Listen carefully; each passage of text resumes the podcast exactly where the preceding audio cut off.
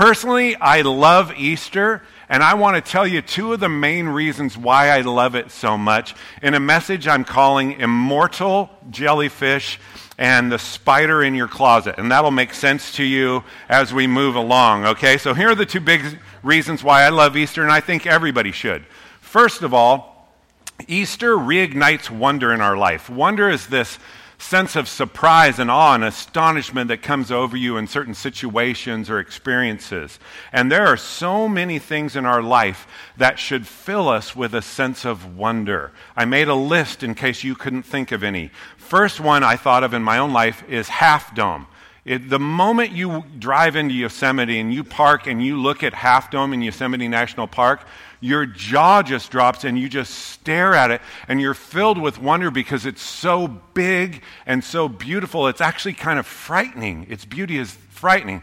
And then you go on to think, Where's the other half? Where'd the other half of that thing go? Because it looked like somebody sliced it with a knife, okay? The second thing is babies, and there's a lot of them in this group today, okay? And then some of you are pregnant. Babies are amazing. We should go up to every mother that just gave birth and just look at them and say, Are you kidding me?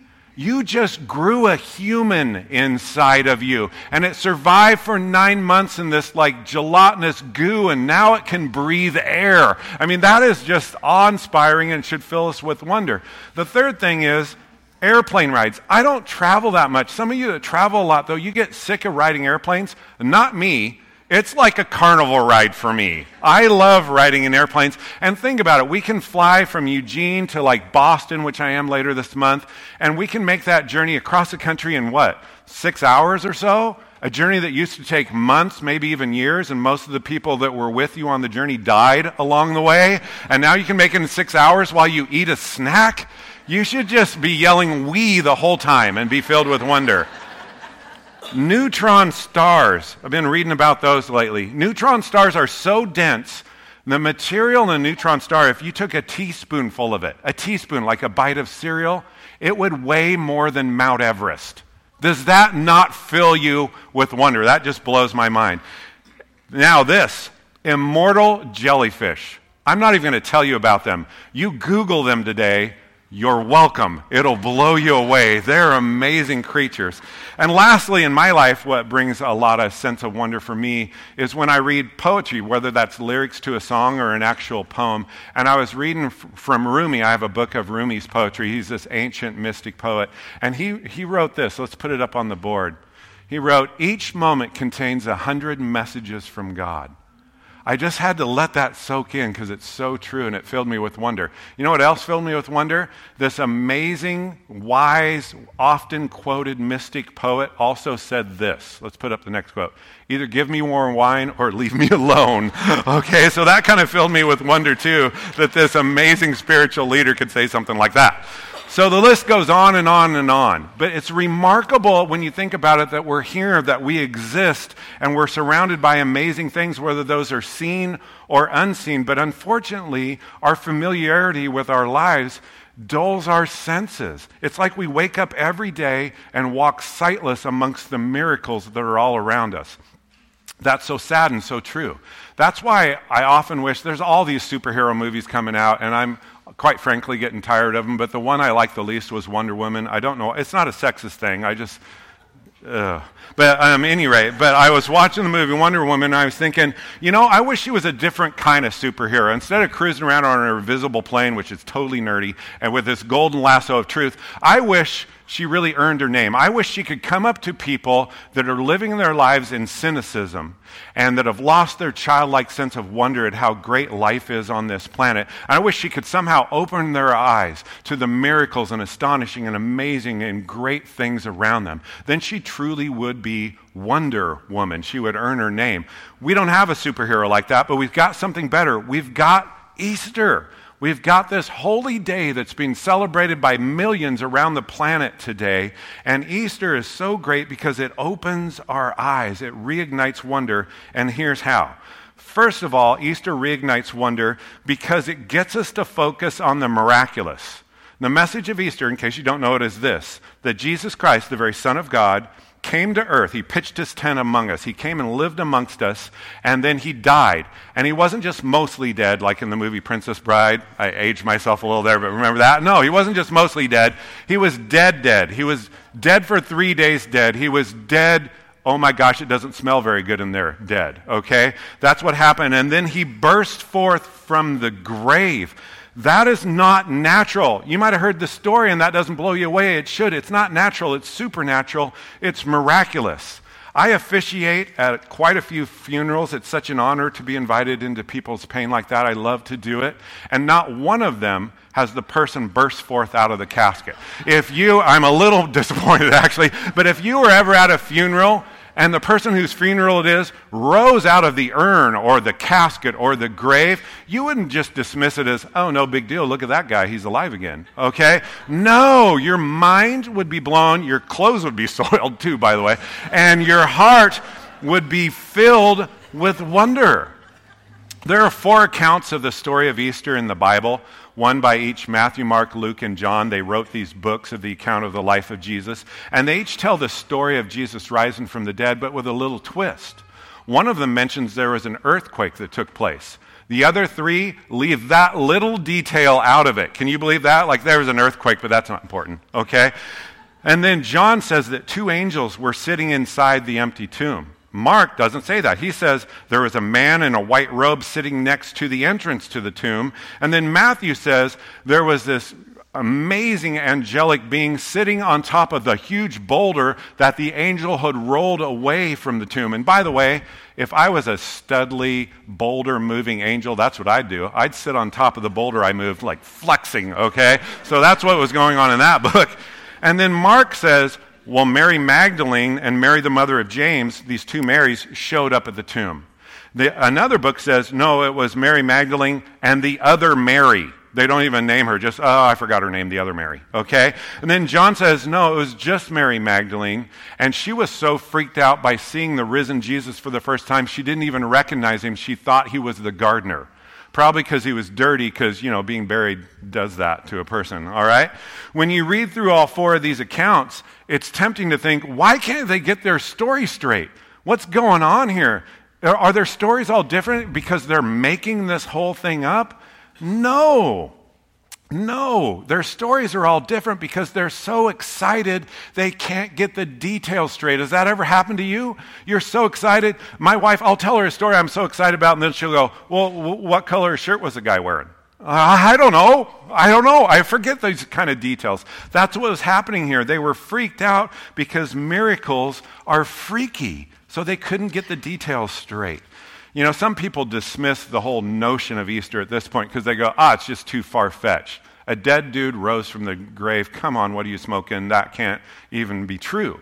But we have to realize something. We live in a mysterious and sometimes downright spooky world. Sometimes things happen that we can't explain and we have no categories for. I quoted Sir Arthur Eddington. He's a famous physicist in a sermon a while ago. I'm going to requote him today he was asked to explain hey, what's going on in the universe out there? He was asked to explain that to a group of people. And this is what this brilliant man said. I'll put the quote up on there. He said, Something unknown is doing we don't know what. don't you love that? This is a brilliant man, and he's admitting, hey, there's a lot of stuff we just can't explain, no categories for. Please, because of this, do not reduce your life down to only what you can understand and prove and explain. Where's the fun in that? There has always been and always will be more going on in this life than what we can see or what we can prove, but you still know that it's real. And speaking of reduction, too, don't only not reduce your own life down, don't try to reduce God down. Don't try to reduce him down to fit into a box of your own understanding. Here, God, I want to shrink you down to my size, even smaller, in fact. I want you to stay in the category of my own understanding in those parameters, because when you do that, when I've got you all figured out and under control, it makes me feel so much safer. So you stay right there in that box. Oh, please don't do that. One of my favorite authors said this when we try to do that. He said, The moment God is figured out with nice, neat lines and definitions, we are no longer dealing with God. That is so true. God is too vast. He hates boxes. Don't try to box him in. He's too vast to fit in a box. And honestly, he's too vast to be even fully understood and described. He can do stuff that is way beyond what we think is possible. And Easter reignites wonder in us because it reminds us to make room for the miraculous. Secondly, Easter ignites wonder because it tells us a story that is just so good. It tells us a story that this loving, compassionate, amazing, miraculous, compelling individual, Jesus, died and now he is alive. He is in the now. He's not some distant, hazy figure that you can only locate on the text of these ancient books. No, he is a God who is with us. He is laughing with us, crying with us, screaming alongside of us. He's a present tense Jesus. Every single one of us is experiencing the risen Jesus in countless ways every single day of our lives. We're just unaware of it. We're just blind to that fact. Let me explain that. You see, Jesus is called the light of the world. So every time light bursts through the darkness that hangs, the spiritual darkness and emotional darkness that hangs over the planet, there is Jesus. Every time an act of kindness is done, every time a little child laughs, every time a person stands up against social injustice, every time there is goodness and love and light, there is Jesus. The whole world is drenched in the divine, and the secret is to become aware of that truth. So Jesus is with us, which is why actually one of his names is Emmanuel, and we sing that name during a lot of Christmas songs, which means God with us, or in modern day lingo, I'm right here. It's like Jesus wanted to name himself something that reminded us of the fact that he's here with us. So he named himself, I'm right here. okay? For some of us that couldn't get it right off the bat, all right? I cannot prove the reality of Jesus to you. I can't. I can't even explain how he rose from the dead. I'm not smart enough. All I know is it's something everyone can experience because I experience it all the time. Every person will have what I call holy moments these moments when you can't explain it, but on like a deep cellular level, you know it's true. You know he's alive, and you know he's right there with you. There's an author named Jennifer Grant. She's brilliant and she's really irreverent, which I appreciate in an author. Okay. And she was writing this book and she explained one of these, she described one of these holy moments that she had in her own life. And it was during the worst week of her life she was alone and she was walking up to visit her sister in the cancer ward at the highest hospital just hours before, just like two days, I think it was before her sister actually died. And she's walking up there completely alone and she's devastated. And as she's about to enter the room, someone grabbed her hand. And so she looks down to see who was holding her hand, and there was nobody there. And she says these words that describe this instant. She said, I couldn't see it but there was the sensation, comforting and strong. I knew God was with me. And you know what? There are people sitting next to you in this room that have had moments like that, countless moments like that. And in moments like these, and you'll have them, you'll just know, you'll just know you'll know that you are part of something bigger than yourself. And you're experiencing the really good and totally miraculous truth of Easter that Jesus is not only alive, he's actually with us. All right, that's the first reason that I love Easter so much. It ignites wonder. And the second reason is this it defeats fear. I really admire the author Elizabeth Gilbert of Eat, Pray, Love um, fame. She wrote that book, but that's not my favorite book of hers. My favorite book is Big Magic, and she wrote it for authors and pastors and artists, and it's just brilliant. And in it, she has this intense moment of vulnerability where she admits to all of her readers, I was born terrified. That's what she says. I was born terrified. I'm scared of everything all the time. Her first earliest childhood memory she can remember on a family vacation, her parents took her to the beach and she saw the waves for the first time and said, No way, none of that. That is way too scary. And then she saw people playing in the waves and that was too much for her. She wanted to ask her parents permission. Can I run down the beach, tell everybody to get out of the water, to go and play safely up on their blanket or read a book? Is that too much to ask? Because they're scaring me even watching them. I mean, that's her life. Most of us can relate. I know I can. There's, there's times when there's so many things in my life that are so frightening to me, I just want to shut my eyes until it's all over, like a kid riding a roller coaster for the first time. which incidentally is exactly what I did when I rode a roller coaster for the first time, okay? Now, for most of us, fear starts with normal things like fear of the dark or fear of the boogeyman or, or fear of spiders or tofu for some of us or clowns, stuff like that, okay? But then we realize our own mortality and something happens.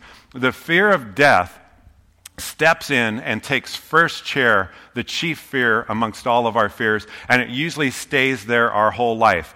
Death is like that spider that's in the back of your closet at home right now, growing bigger by feasting on the carcasses of dead flies and bugs, growing literally bigger by the second. That's what the fear of death is like. One time Jesus was talking about this. He was actually gathered with his closest friends and he was talking to them about his impending death on the cross. And then, right after he describes his death on the cross, he said these words to him. This is out of the book of John. This is amazing. Right after, remember, he just told him, I'm dying here soon. Peace I leave with you, my peace I give to you. I do not give to you as the world gives, so do not let your hearts be troubled and do not be afraid. Are you kidding me? What? How could he talk about death, a subject that freaks almost everybody out, that's their chief fear, and then in the next breath he says, Oh, oh, but don't let your hearts be troubled and don't be afraid. In fact, here's some shalom, here's some peace, a deep sense of well being I'm going to give to you. That's as crazy as going in to tuck in your kids goodnight and saying to them, Hey, by the way, Junior, there's a huge spider in your closet. It's getting bigger by the second, it's eating something right now okay? But don't be afraid. Don't let your hearts be troubled. In fact, sleep in peace, okay? Nighty night. I'll see you in the morning, all right? That seems crazy. It seems crazy and impossible to talk about peace in the face of death, but Easter assures us it's not crazy. And I'm going to explain using three super cool verses from the Bible. A lot of verses in the Bible are cool, but these are in the super cool department, okay? The first is out of Romans chapter 8. Let's put that up there. And if the spirit of him who raised Jesus from the dead is living in you, he who raised Christ from the dead will also give life to your mortal body because of his spirit who lives in you. Easter teaches us that Jesus rose from the dead, that the grave couldn't hold him, that death couldn't defeat him. He actually defeated death. He killed the spider, so to speak. And now, with his spirit, dwelling in us. The same power, and that word power is a Greek word that means dunamis. It's where we get our word dynamite. So the same power that, that lifted Jesus out of the grave, that same dynamic, intense, explosive power is also living in you and will lift you out of the grave also. Like we just sang in the song, He is resurrecting us. Is that not just the best thing you heard all day? For those of you over 40, that fact alone keeps me from having major midlife crisis all the time, all right? The second one, 1 Corinthians chapter 15 verse 22. Let's read this. For as in Adam all die, so in Christ all will be made alive. And Adam was known as the first human, but it represents more than that. That word Adam there means all of humankind. So it's saying this that death is the gift, the present that we all brought to the party okay? When we botched up the original divine creative order of things, death was the result. I don't have time to explain that, but just trust me, death was the result. But Jesus brought a better gift to the party. He brought life. And here's where it gets personal. Notice in that sentence, it says the word all twice. When the Bible says something once, you should pay attention to it. When it says something twice in the same sentence, it should really get your attention. And what it's saying right there is look, this life that we experience in Christ that will echo on throughout eternity is not just for the perfect, shiny, happy people that do everything right. Because there are no perfect, shiny, happy people that do everything right, okay? It's for all people. I was um, watching a video of one of my favorite songs right now, and it's by a guy called Rag and Bone Man. And he sings some popular songs. I'm Only Human is one of them. But that's not my favorite song. I love, I love him, first of all, because he's this ginormous mountain of a man all tatted up. He's just my kind of people, okay? And he sings this song called As You Are. And in the song, it's a video of this party he's having with his family and friends. And it's an eclectic, unusual group of people. I mean, all shapes and sizes and ages and colors and kinds. And it, during one point in the song, as you're watching this party unfold with his family and friends, he sings this I know we've all got our problems, and it's a blessing that we've made it here so far. If you lay here in these arms tonight, I promise I promise to take you as you are. I thought, oh, that's the message of this verse we just read. Jesus looks at all people and says, I promise, I promise this life I have is for everybody. I'm inviting everybody to the party the outcast, the, the shunned, the forgotten, the lonely, the broken, the weird, which pretty much describes our church on a weekly basis. You're all invited to the party. And the last verse I want to share with you, 1 Corinthians 15 54. This one is amazing. When the perishable has been clothed with the imperishable, and the mortal with immortality, then the saying that is written will come true death has been swallowed up in victory. And then catch the next verse. This is the Apostle Paul kind of trash talking death. Where, O death, is your victory? Where, O death, is your sting? He's basically saying, na na na na na na, you're nothing, death, okay? This just blows the roof off the place to me, this verse does, because it's really saying that death doesn't bat last. It doesn't get the final word. God gets the final word. And death is really nothing to fear because it's as harmless as a bee without a stinger. It's like I could reach into a honey nest, a bee's nest, and say, Ha! You can't sting me. I'm taking your honey. You can lick me, but that's not going to stop me. You can't sting me. That's what death has become to us a defeated foe. So, yeah, when you grasp the reality of God's victory over this fear of death, which is one of our chief fears, then that statement, don't be afraid, my peace I, live, I leave with you, suddenly doesn't sound as crazy. One last little riff about fear, then I'll turn you loose to go get your Easter brunches and stuff. Fear is the most boring thing about you. It always tells you no. Oh, I want to do this. Oh, no, it's too scary. Oh, I want to move here. Oh, no, don't do this. It's too scary. Oh, I want to date this person. Ooh, too scary. No, no, no, no, no. Okay?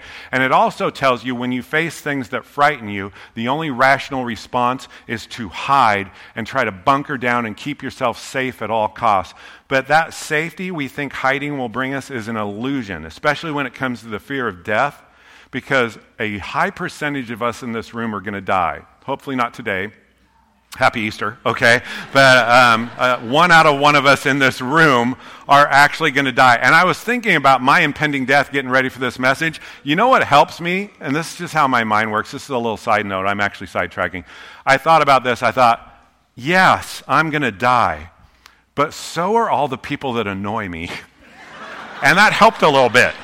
okay? So just keep that thought. Happy Easter again, part two, all right? But back to my message, all right? So the old saying goes, why tiptoe safely through life only to arrive safely at death? When we are no longer paralyzed by fear, the fear of death, that's when we're free to fully live. And Brandy's message last week, if you listened to it online, she did a brilliant job of describing that. So Easter is not just about Jesus rising up out of the grave, it's about us rising up out of the graves that we dig for ourselves, these holes we dig to try to keep us self, uh, safe. Maybe, just maybe, our biggest fear in life actually isn't death. Maybe our biggest fear is life. Because to learn, to grow, to expand, to evolve, to take risks, to love with your whole heart, that's some scary stuff, isn't it?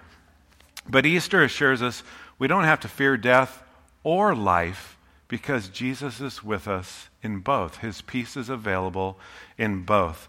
I got some tattoos this year, and I'm going to keep getting more because I love them and I love the whole process. But this one girl beat me to a tattoo. Oh my gosh. I don't want a copier, so I'm not going to get it, but I wish I could. It's from an author I've never read her, Anais Nin. If you've read her books, I don't know. Um, but here's her tattoo. I wanted to put it up on the screen. And the day came when the risk to remain tight in a bud was more painful than a risk it took to blossom. Is that not just the coolest tattoo to have on your body? That is, oh, I might copy her anyway. I'm not sure.